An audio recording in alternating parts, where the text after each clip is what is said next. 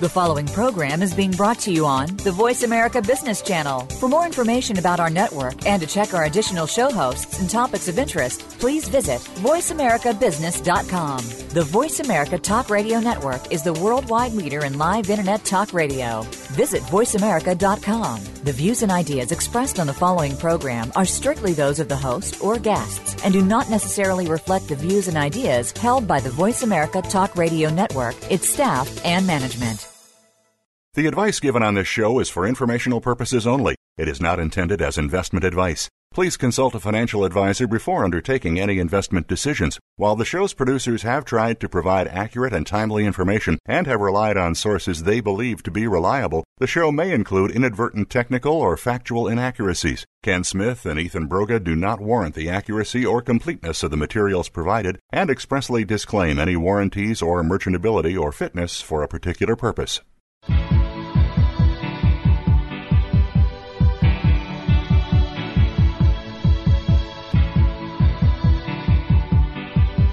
You are now about to take a journey with professional advisors Ken Smith and Ethan Broga on Empirical Investing Radio. Fasten your seatbelts, you're going to need them. Just because the hosts have a sense of humor does not mean their advice won't change your life.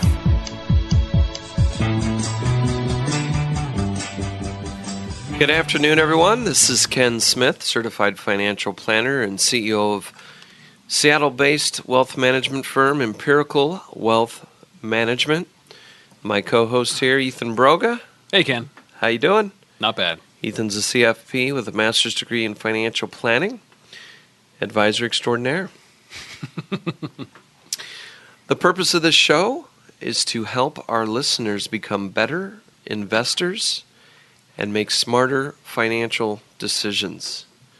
We're looking to share ideas on how you can make a lot of money over the course of your lifetime. And uh, we're going to talk about a lot of ways to do that. That sounds great. Let's get All right, started. Let's do it.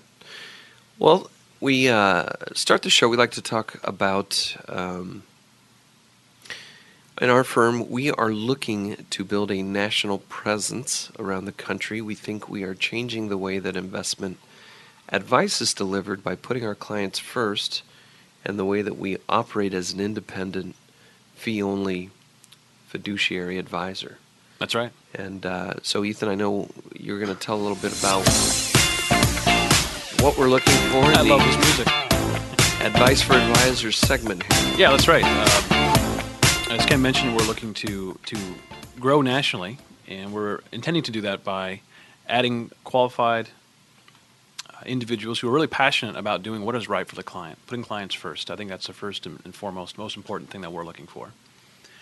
Um, and what I mean by that is that the way that we're compensated as advisors now, and the way that we intend to set up the the, the expansion of our company is by adding um, experts who are truly going to deliver unbiased advice to their clients and put their clients first. And what we are offering is is a, a very well thought out investment strategy, uh, a platform from which that advice can be given. Um, Ken, any thoughts on that? Yeah, and I, I think you know if you asked why are we doing this, um, why do we? We're not a brokerage company that would have branches all over the country. Right. Um, that's making markets and stocks or trading. Uh, it's because we believe the model that we've created, the model of how we look at investments through an evidence-based uh, perspective, um, and the way we deliver the investment advice is truly what's best for the client, and really is not being delivered on a massive scale um, by other firms out there um, in the way that we're looking to do it. So, if you are a financial advisor, and preferably we, we look for advisors that have some credentials such as the Certified Financial Planner designation, your CFA. There are there are other um, industry credentials that certainly are great Mhm. to have. Um, and you're looking to build a business, and you're an entrepreneur. That's what we're looking for: someone to be on the local ground in their area that can connect into empirical.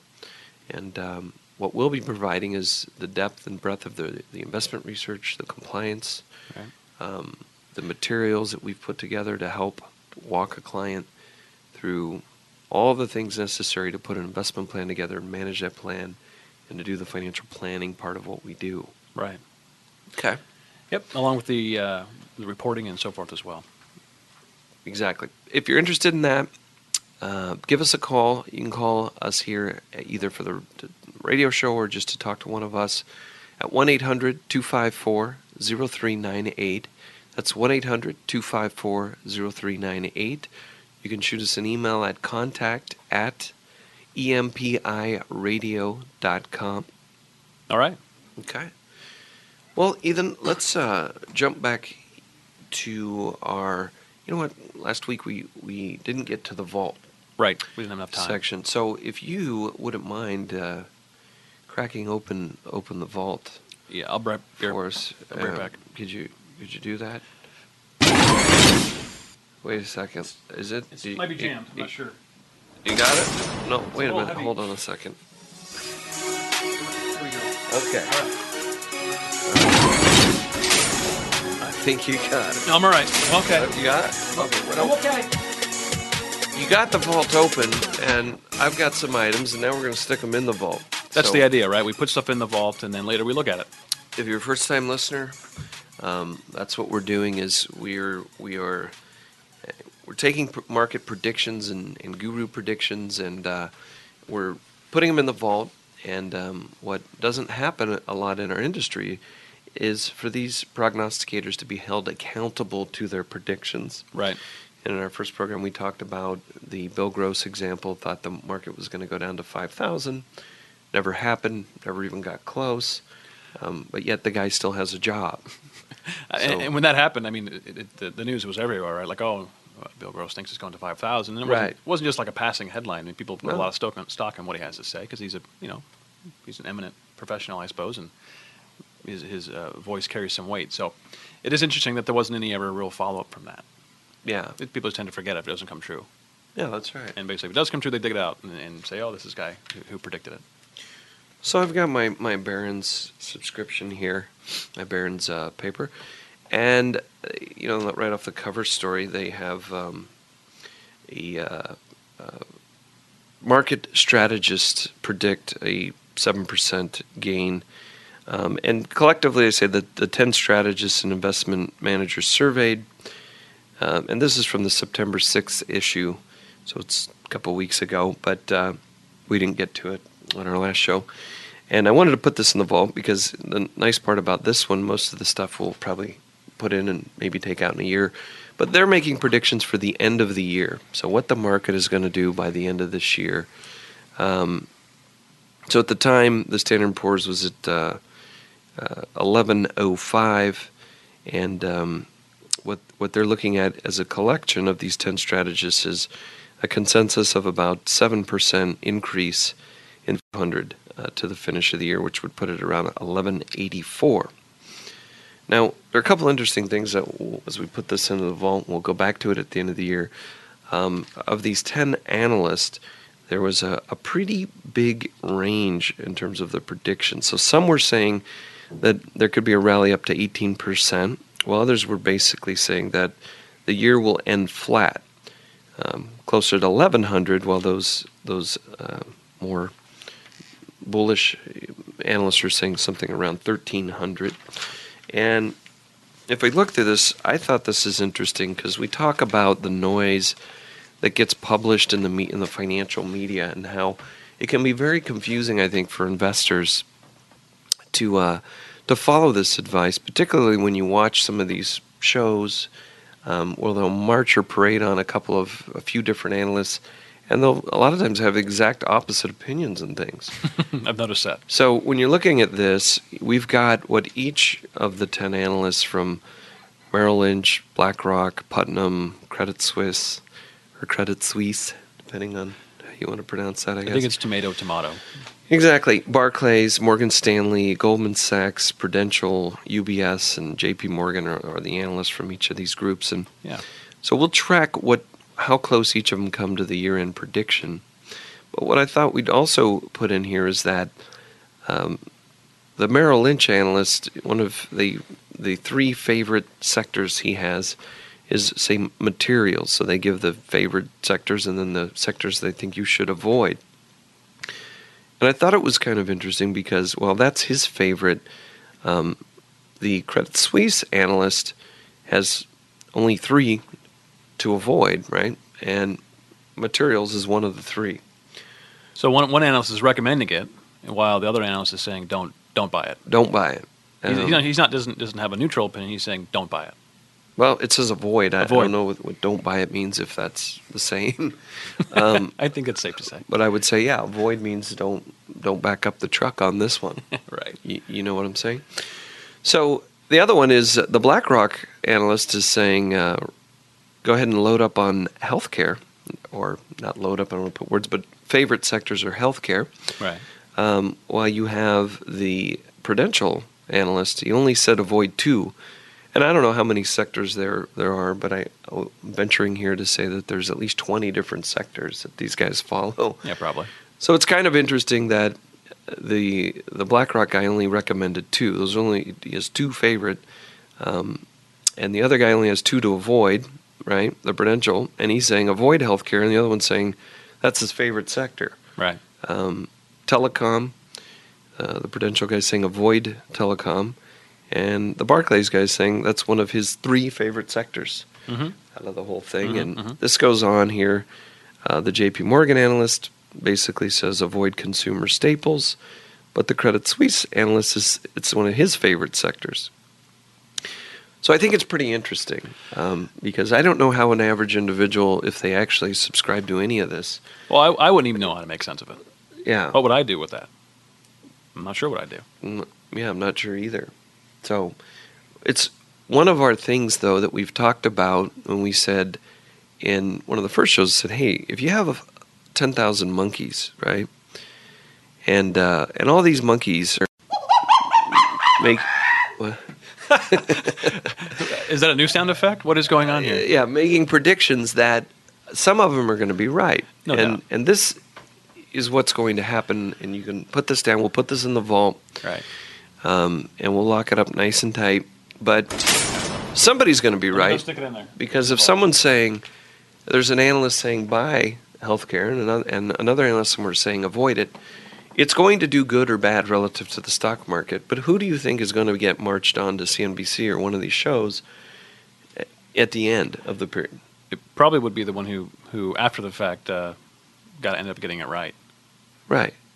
And they're not going to march all these other guys on the show. No, that would- wouldn't make it very interesting, probably. So, anywho, um, we're going to go ahead and put that in the vault, and uh, we'll come back at the end of the year. And uh, if you have any market predictions you want to give us, we'll track them. And uh, go ahead and email us at contact at empiradio.com. We need to go ahead and take a break now, Ethan. Actually, I think we have uh, 10, 50 seconds. Oh, we've got some time. Simon says 50 Simon, seconds.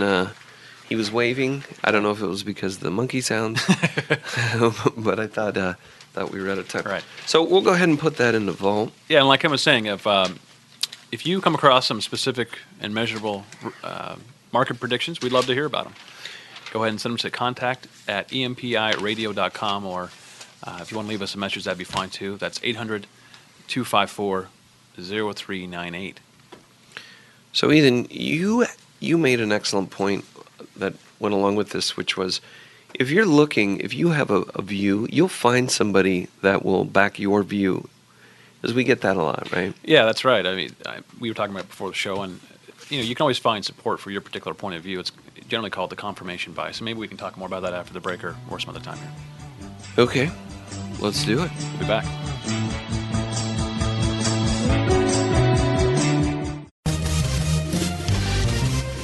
Stocks, bonds, investment opportunities, financial news, and talk. We can help. Call us now toll free 866 472 5790. 866 472 5790. Voice America Business Network. Are you an individual investor looking for a trusted financial advisor? Or are you a financial professional looking to connect with a world class wealth management firm?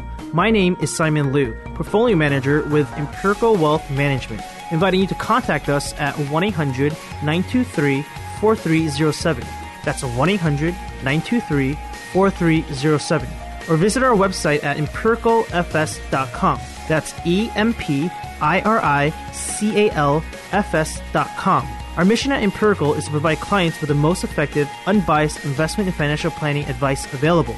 Empirical is changing the way investment advice is delivered by striving to put our clients' interests first. Call us now to get started with a no cost, no obligation discovery process. The number again is 1 800 923 4307, or you can begin this process on our website at empiricalfs.com. Get ready for Straight Talk Live with Tonja Walker. From the worlds of business, entertainment, health, and politics, enjoy intimate interviews and spirited roundtable discussions with Tonja's guest experts and friends. Tonja may be best known for her Emmy nominated role as Alex from ABC TV's One Life to Live, but she's also an award winning film and Broadway producer with a passion for straight, honest journalism. So don't miss Straight Talk Live with Tonja Walker, Wednesdays at 1 p.m. Eastern, 10 a.m. Pacific, on the Voice America Business Channel. You want to know the inside scoop on how today's leaders do business? How they hire and develop top talent? How do they retain top employees and customers? Tune in to Leadership Leverage on the Voice America Business Channel. Every week, Dr. Robert Danker will offer ideas and facilitate discussion with guests that will help shape today's up and coming leaders as well as established leaders in their fields. Listen for Leadership Leverage every Tuesday afternoon at 5 p.m. Eastern Time, 2 p.m. Pacific Time on Voice America Business. When it comes to business, you'll find the experts here. Voice America Business Network.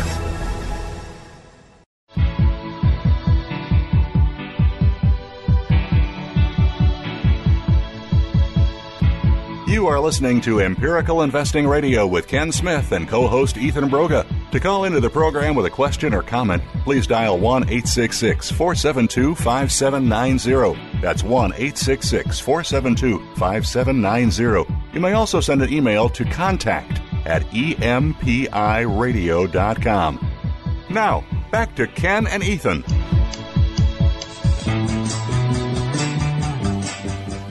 All righty then. All right, we're back. This is Ken Smith, certified financial planner, and your host of Empirical Radio with Ethan Broga. Hey, Ken. Hey, good to be back. Hey, before the break, uh, Ethan, we were we were just uh, talking about a psychological bias uh, called confirmation bias. We didn't quite define it, but Yeah. um, we were putting some uh, predictions in the vault from some of the analysts that uh, Barron's polled.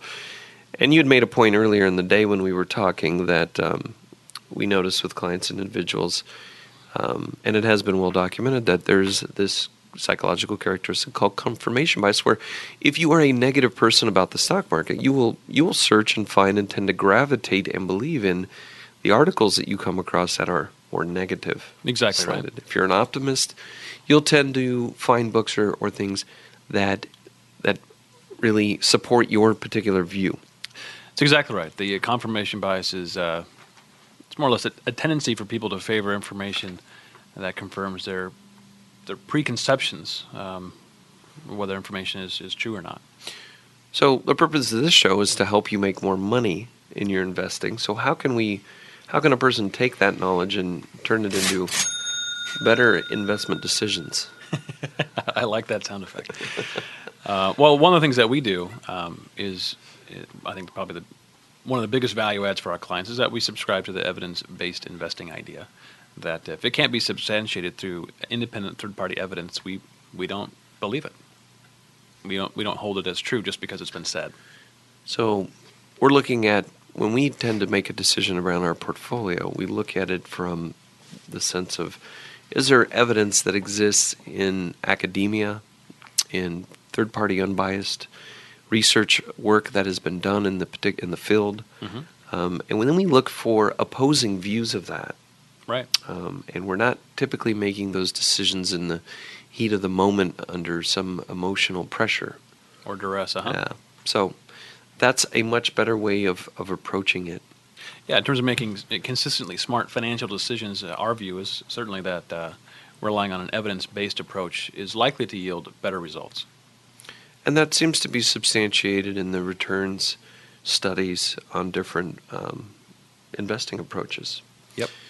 Well, Ethan, let's um, let's jump into a little news. There was a few things uh, last week I wanted to cover Okay. um, that uh, we didn't quite get to. So um, this was just in.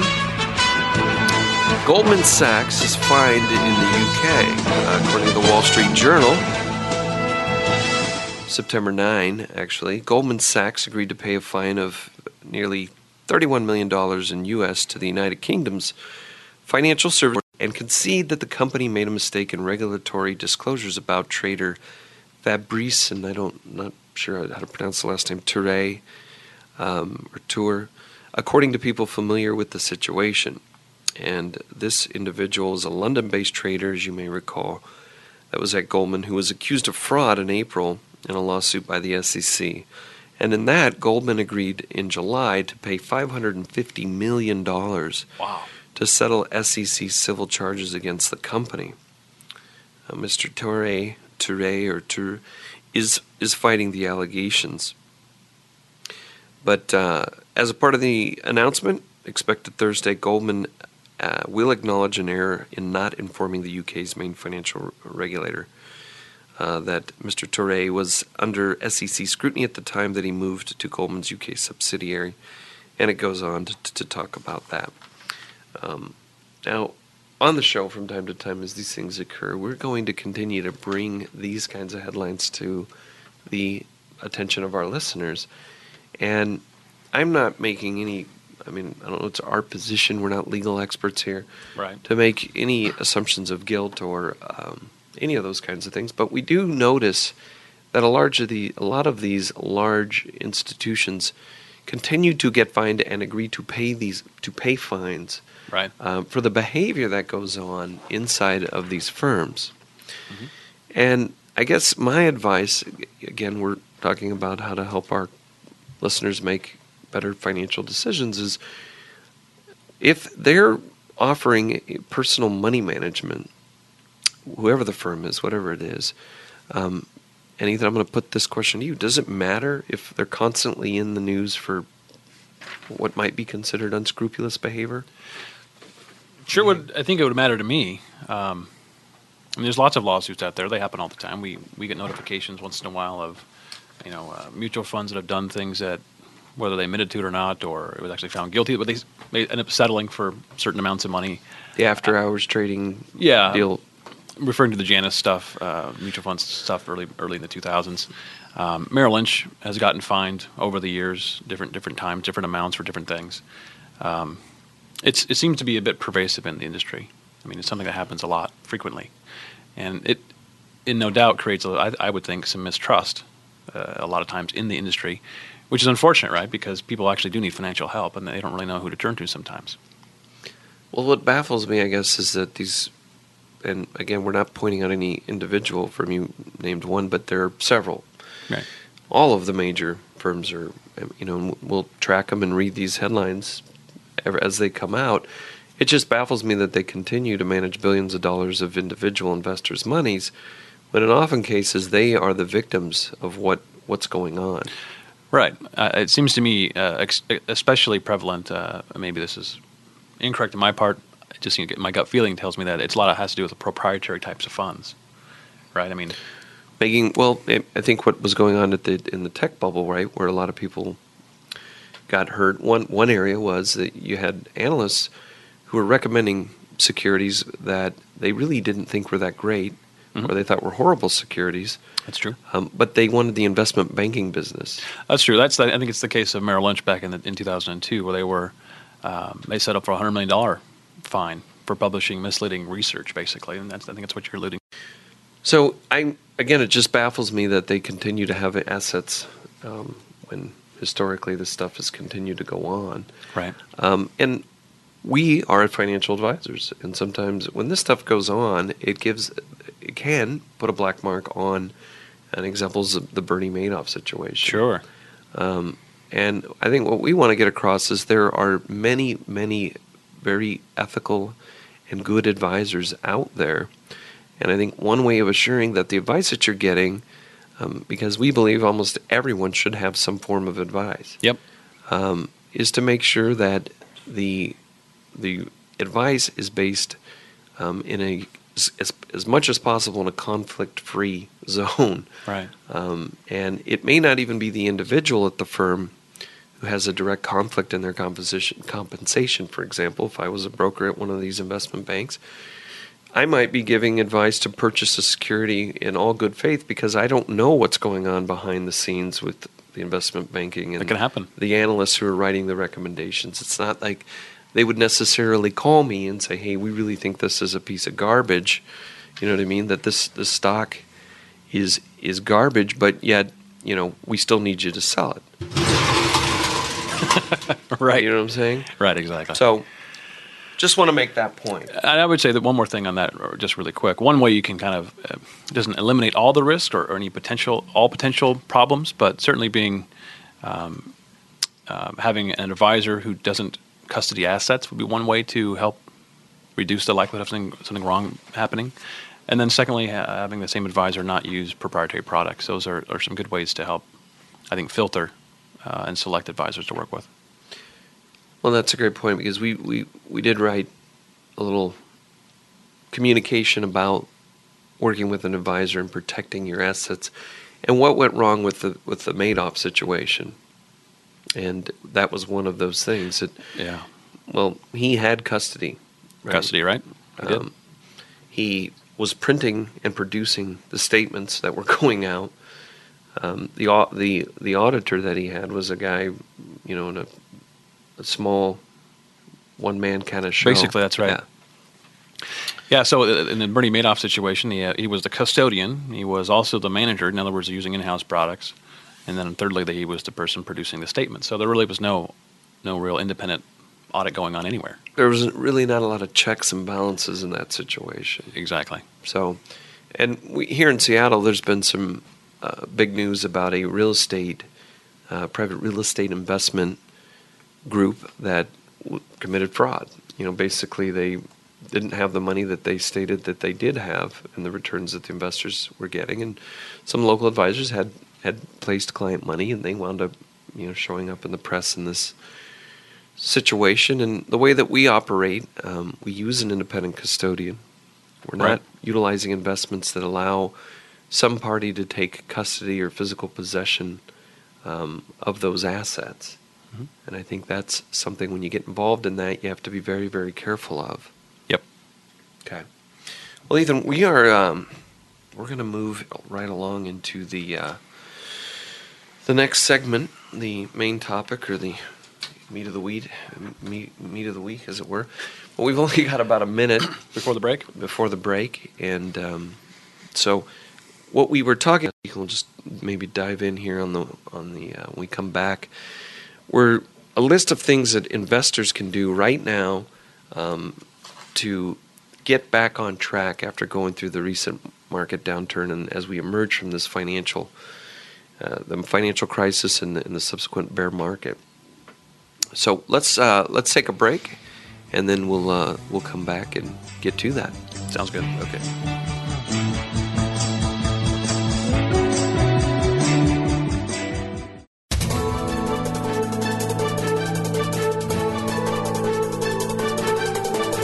The market's up or down, or if you're looking to improve your portfolio, our experts are ready to talk to you. Call now. Toll free 866 472 5790. That's 866 472 5790. Voice America Business Network.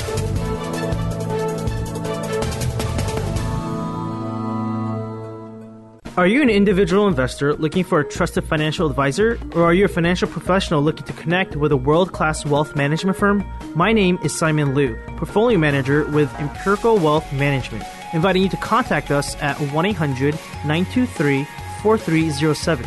That's 1 800 923 4307. Or visit our website at empiricalfs.com. That's E M P I R I C A L F S.com. Our mission at Empirical is to provide clients with the most effective, unbiased investment and financial planning advice available. Empirical is changing the way investment advice is delivered by striving to put our clients' interests first. Call us now to get started with a no cost, no obligation discovery process. The number again is 1 800 923 4307, or you can begin this process on our website at empiricalfs.com. Are you thinking about starting a nonprofit? Or perhaps you've already started one and want ideas, inspiration, and encouragement?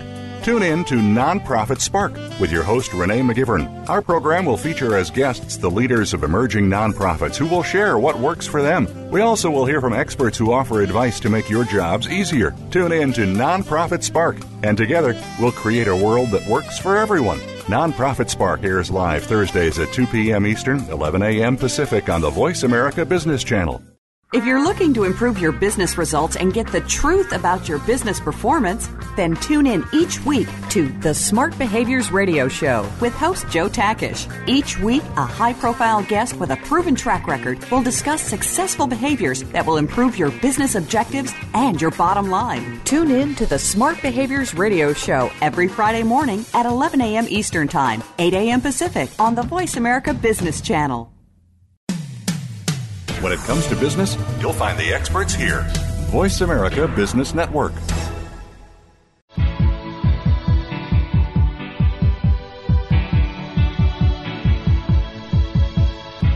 You are listening to Empirical Investing Radio with Ken Smith and co host Ethan Broga. To call into the program with a question or comment, please dial 1 866 472 5790. That's 1 866 472 5790. You may also send an email to contact at empiradio.com.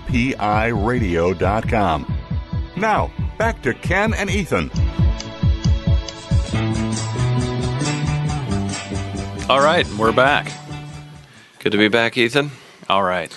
Before we uh, dive back into the meat of the week, um, you want to go ahead and uh, give them the contact information, or Yeah, if you have a question uh, or would like to discuss some financial topic on the air, or have us discuss it, uh, we'd love to hear from you. And you can leave us a message on our number. It's 800 254 0398. And uh, this is a recorded show today, um, so the, the live number that the announcer previously gave out probably won't work uh, today anyway. Uh, but again, the, the number to reach us is 800 254 0398, and we would love to hear from you. And uh, we are going to have some great guests coming up um, on the show. So, in the next few weeks, we're going to get back into um, interviewing authors and uh, academics and some of the leaders in the field of finance. You know, again, our, our goal here is to bring the best ideas for you to make better investment decisions and make more money. That's right. And uh, ultimately allowing you to reach your financial objectives. That's what we want to do. And um, so let's move into. Ethan, go ahead. No, go ahead. Sorry. Oh, okay. I My thought- mistake. thought you were saying something. Uh, let's go ahead and move into what you so um, eloquently described as the meat of the week. Oh, I get it. Yeah. Yeah. Uh, I guess the idea with this part of the show um, was to communicate. This is sort of the maybe maybe the highest impact stuff of the show. The real the real meat of the subject is what So- the idea was. So we came up with the, the title "Meat of the Week," and If you've not been paying attention, now's the time to sharpen the pencil, that's right. Get your notepad out. get your notepad, and, and really prepare because this is where the big dollars are going to be made. Right. Okay. Well, okay. Last week we had co- covered about five of the first steps, um, you know, uh, of man- decisions that you can make to manage your money now, um, and part of that is the lessons that we may have learned going through the last market downturn. And a lot of times, people I think learn the wrong lessons. So, a wrong lesson, an example of a, of, of a wrong lesson to have learned is I'm not going to invest anymore. I can't take it. Um, when ultimately they hadn't put the proper steps or the proper things in place to have a successful investment plan in the beginning. Um, so, an example buying all technology stocks at the height of the, the tech bubble Right. And then going through the bubble and losing sub- substantial amounts of money and then saying, well, I'm not going to invest in stocks. Right. That wouldn't be a prudent way to approach it. Right. So, we talked about starting with updating your financial plan, understanding your capacity to take risk, understanding your risk tolerance, reviewing all of that now, creating a written investment policy statement. We talked about not changing your asset allocation based on market movements, but rather and more importantly based on changes in your personal circumstances. Yep.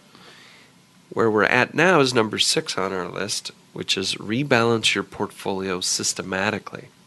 You want to talk about that? Yeah, sure. Let's talk about that. that well, let's do it then. Rebalance your portfolio systematically. That, that, to me, that means that you would rebalance your portfolio in a way that uh, you, which you removed the emotions behind it. It's a systematic way to make sure you have uh, consistent exposure to the asset classes you've decided to include in your portfolio.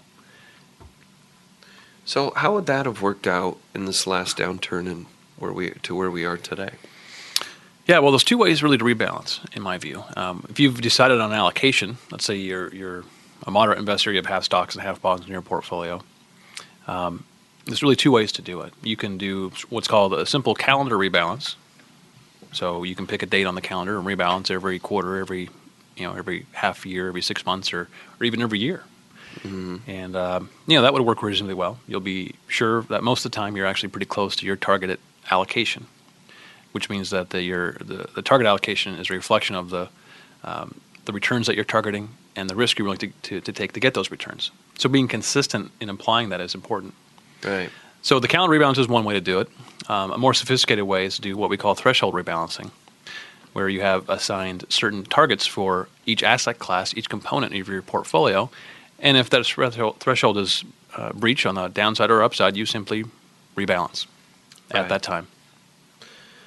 If you're working with an advisor, I think a, a combination of those two methods are what we use because we have the sophisticated trading software to make that easy. Right. Um, I think for the average person out there, a, a simple uh, calendar process of rebalancing, and, and from the studies I've looked at, you know, you don't need to do it every single month.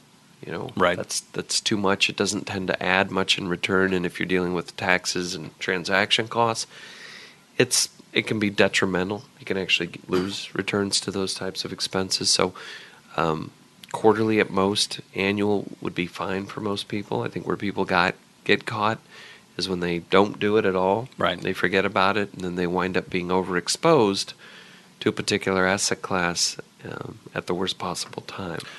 Yeah, and doing the uh, the threshold rebalancing has the advantage, in my view, of when you go through real difficult markets like we just did in 2008, 2009. Um, if you're dealing with thresholds, you end up doing exactly what you want to do from a conceptual perspective. You end up buying stocks when they're cheaper, right, and selling right. selling bonds, and then as things recover, you have more money already at work for you. So for our clients, uh, that's for the most part how it worked out. Yeah, I mean, as the market was going down, now a lot of people psychologically, especially as the market's going down, and it seems very predictable, right? Once it starts going and then continues after you feel that initial pain or that gut feeling, oh, geez, I should get out. Should I get out? Should I not get out? After it continues to go down, it seems very predictable, and you you really kick, you know, because you didn't get out. But mm. it makes it more and more difficult to say, hey, I'm going to pull money out of bonds that have been the, the good performing asset class, right. hopefully, and put it into equities, which just seem to continue to free fall. Right, that mm-hmm. takes an enormous amount of discipline and really then does. within your equities to, to target those areas that have fallen the most. So, say it was emerging markets during the downturn. Right. They got hit really hard. And when we were rebalancing, um, we were buying more of the emerging market sector than the rest of the, the, the components. Now, ultimately, from the March 9th low through the subsequent return, mm-hmm. emerging markets rebounded up to the peak we hit back in I think April of this year. Mm-hmm. Um, those were up 90 plus percent some of those emerging markets yeah, from funds. The bottom. Yeah. Um, and so by rebalancing and allocating more, it made the recovery of our client accounts much faster yeah. than if you pulled money out of equity and never never rebalanced. Right? Exactly. that's the magic of it. It it helps you maintain your risk exposures that you wanted so that when you're going through a, a bull market, you may be giving up some return by selling down stocks to buy to buy bonds, but you're keeping your risk managed. Mm-hmm. And on the opposite side of the coin, as the market's declining, you're redeploying some of that capital in an area when it does rebound. And that's how the market works typically. It's not 10% a year in stocks every single year. You know, it's a year of 50% mm hmm and another year of a loss of 20%. percent mm hmm Um, know, I would add one more thing to this too. Yeah. Uh, Being able to stick with your your allocation through thick and thin is really one of the, in my view, determinants of of inve- investment success. If you don't have the confidence or the knowledge of your own chosen investment strategy, you're you're likely to abandon it when things do get rough. That's right. And you're like, yeah, I can't take this anymore. I'm gonna pull the plug. I'm I'm out of here. Whereas if you had a really a structured way to determine whether or not your your investment strategy is is prudent or not in the first place, well, you'd be more apt to stick with it, given the hard times when they occur. That's right. And it only takes one. I mean, when you look at these studies about if you miss the 10 best days in the stock market, it substantially reduces the returns you receive. Yeah. Um, with all the noise and the nonsense that goes on in the media, it blows my mind that the things that really work to help people make more money are, are not talked about or they're downplayed as if they're ridiculous, childish things. Yeah, like everybody knows this information. Yeah. Right. All of a sudden, everybody knows it. Everybody's doing it. That's not the same thing. Not true at all. No, not at all. Um, and we'll talk a little bit about that whole idea of the herd mentality and Right. the discussion about that. But uh, okay, well, that was number six. We've got several things here that can help you get on track. Uh, next, number seven, invest for the long run, which is your entire life. Right. You want to you want to talk about that? Yeah. I mean, most people's time horizons um, are long. I mean, people live to be 80, 90 years old these days, and you know, if you're 65, uh, if you've retired, you still have a very, very long time horizon, and you should invest with that time horizon in mind, and and try not to be focused on the next one or two years of returns. Invest with a strategy that has proven itself long term to be successful. And if you need money or returns in the short term, well, you need to invest those more conservatively. And I, I read somewhere, Ethan, that for the average investor, when it comes to their risk tolerance, um, they say they may come to you or they may be fooling themselves when things are good and say, hey, my time horizon is a long time, it's several years out. But when the market begins to decline, like we just had, their time horizon suddenly shrinks in their mind.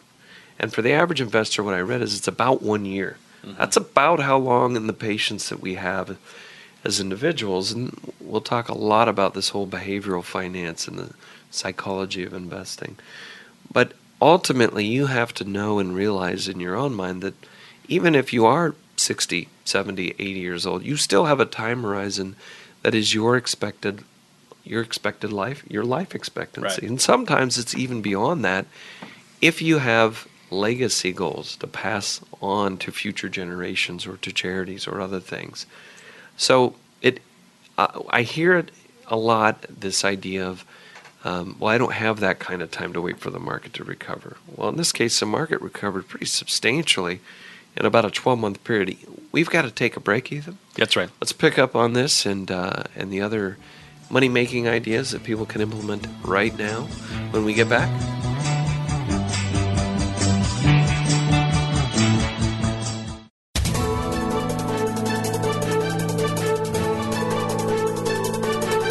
Whether the market's up or down, or if you're looking to improve your portfolio, our experts are ready to talk to you. Call now toll free 866 472 5790. That's 866 472 5790. Voice America Business Network. Are you an individual investor looking for a trusted financial advisor? Or are you a financial professional looking to connect with a world class wealth management firm? My name is Simon Liu, portfolio manager with Empirical Wealth Management, inviting you to contact us at 1 800 923 4307. That's 1 800 923 4307. Or visit our website at empiricalfs.com. That's E M P I R I C A L F S.com. Our mission at Empirical is to provide clients with the most effective, unbiased investment and financial planning advice available. Empirical is changing the way investment advice is delivered by striving to put our clients' interests first. Call us now to get started with a no cost, no obligation discovery process. The number again is 1 800 923 4307, or you can begin this process on our website at empiricalfs.com. Get ready for Straight Talk Live with Tonja Walker. From the worlds of business, entertainment, health, and politics, enjoy intimate interviews and spirited roundtable discussions with Tonja's guest experts and friends. Tonja may be best known for her Emmy nominated role as Alex from ABC TV's One Life to Live, but she's also an award winning film and Broadway producer with a passion for straight, honest journalism. So don't miss Straight Talk Live with Tonja Walker, Wednesdays at 1 p.m. Eastern, 10 a.m. Pacific on the Voice America Business Channel. From the boardroom to you, Voice America Business Network.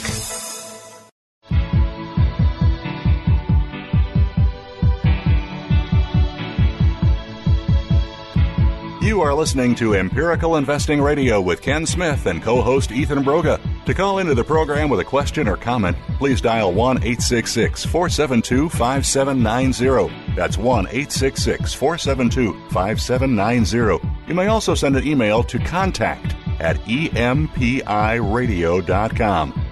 Now, back to Ken and Ethan. You better believe it. All right, we're back. That was a great We're break. back on. Well, Ethan, let's let's. We don't have a lot of time, and we're trying to help people make substantial quantities of money. That's with right. Sound investment advice. Sound investment advice. That's what we're all about here. Um, as you know, we were we were in the meat of the week. what is that? What is that? But that's a cowbell. I love that. So I haven't heard that before. you know, I like to keep you surprised, That's keep funny. it fresh, keep the spark in the relationship. Meat of the week. You know All I mean? If it's the same routine. I love it. There's no fun in that. Okay. Well, we were uh, we were talking about uh, investing for the long run, using your lifespan as your time frame, and uh, either when you look at that and you say, "Geez, in any one year, we know that if it was an all stock portfolio or whatever the portfolio mix is, the dispersion or the the amount of um, ups and downs around the long term average is very large. So it might be up 50%, might be down 50% in a year. That's right.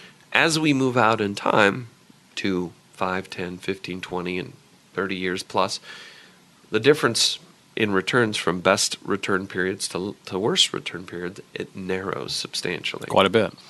So you have to be a lifelong investor because I think where people give up returns and lose and wind up having very poor long term successful experiences is when they don't look at their time horizon as their entire life.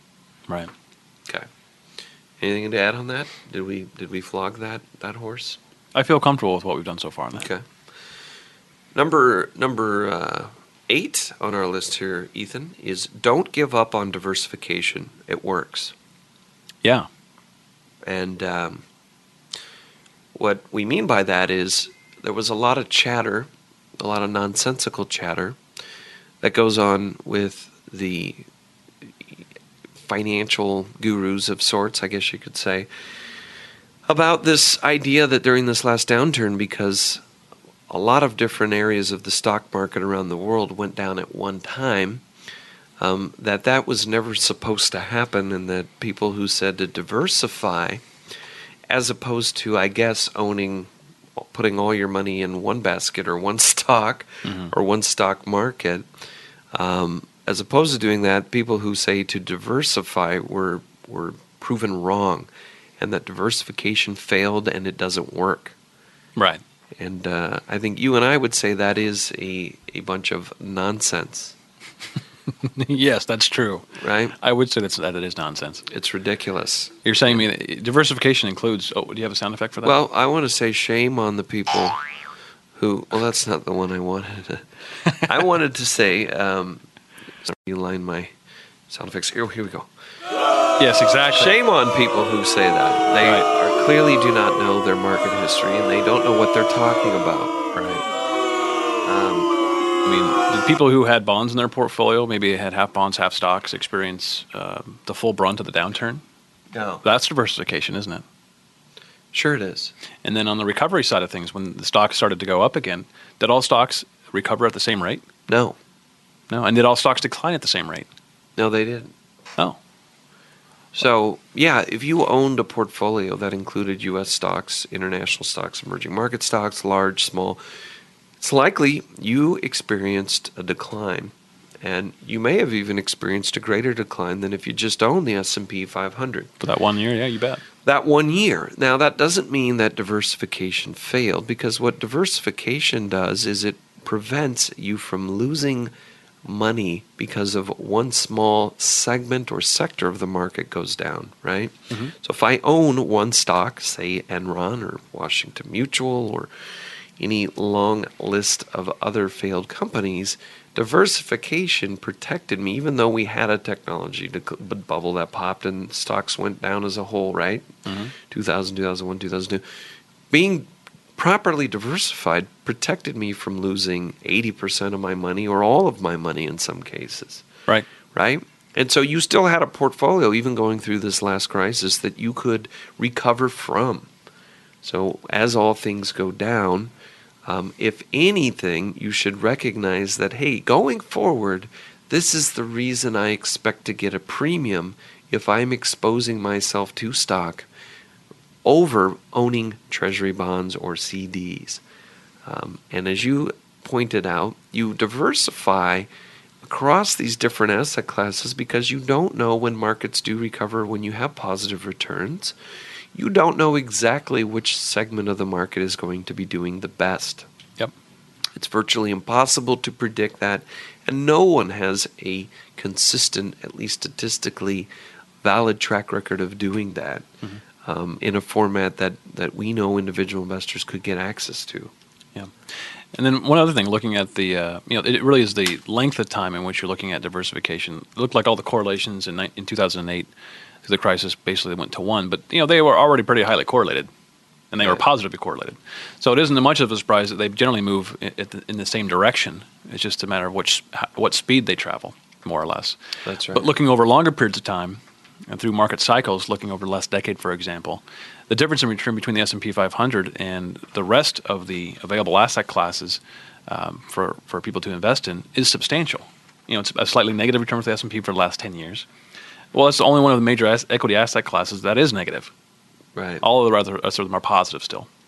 So, in my view, the financial crisis in this last downturn, it should only increase and strengthen your view that you need to be diversified, not weaken or change that view, because the opposition is that you're not diversified. Right. Um, and that's never a good idea. The consequences for not diversifying um, are significant. I mean, if you're if you're wrong, if you bet wrong, and that's essentially what you're doing. If you aren't diversified, you're placing heavy bets on a particular part of the market or even a particular stock. If you're wrong, it will probably be an irrecoverable loss. The better thing to do is to your risk exposures we talked about in these earlier steps and get the right mix of stocks and bonds and then stay disciplined in the rebalancing. Yep. But stay diversified. That is how you're going to make the most money in the long run. Yep. Okay. Next, don't, number nine we have here, don't build your portfolio to avoid the last crisis. And now we only have one minute, Ethan. We better hurry and talk. Okay. No, I'm kidding. Well, maybe we should give out our contact. Let's info. do that. Okay. We'll get back to this, we promise, because this is good stuff. It's pure gold, Jerry. Gold. It is you, you, don't want to miss it. So um, tune in and check the archives to listen to the last show to get the other steps we talked about contact us at Empirical. If you are an individual looking to have an advisor that you can trust, that's going to have your best interests in mind, and has the ability to manage your portfolio and, and your financial planning needs, no matter where you're at in the country, give us a call. 1 800 923 4307 is the number here at Empirical. If you're calling about the radio program, you want to leave us a message, give us a call at 1 800 254 0398 or email us at contact at empiradio.com. Our investment firm's website is empiricalfs.com. That's E M P I R I C A L F S.com. Thank you and have a great week. We'll see you soon. Talk to you later. Bye. Okay. We hope you've enjoyed Empirical Investing Radio with Ken Smith and Ethan Broga. Please join us again next Thursday afternoon at 5 p.m. Eastern Time and 2 p.m. Pacific Time on the Voice America Business Channel. We'll see you next week.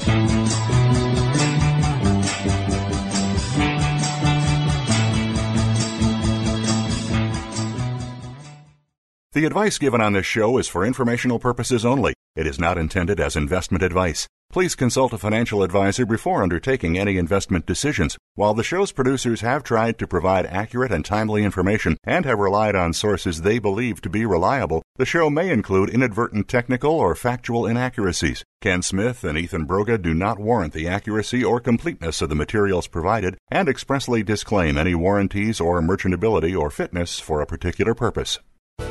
Thanks again for listening to the preceding program brought to you on the Voice America Business Channel. For more information about our network and to check out additional show hosts and topics of interest, please visit voiceamericabusiness.com. The Voice America Talk Radio Network is the worldwide leader in live Internet talk radio. Visit voiceamerica.com. The views and ideas expressed on the preceding program are strictly those of the host or guests and do not necessarily reflect the views and ideas held by the Voice America Talk Radio Network, its staff, and management.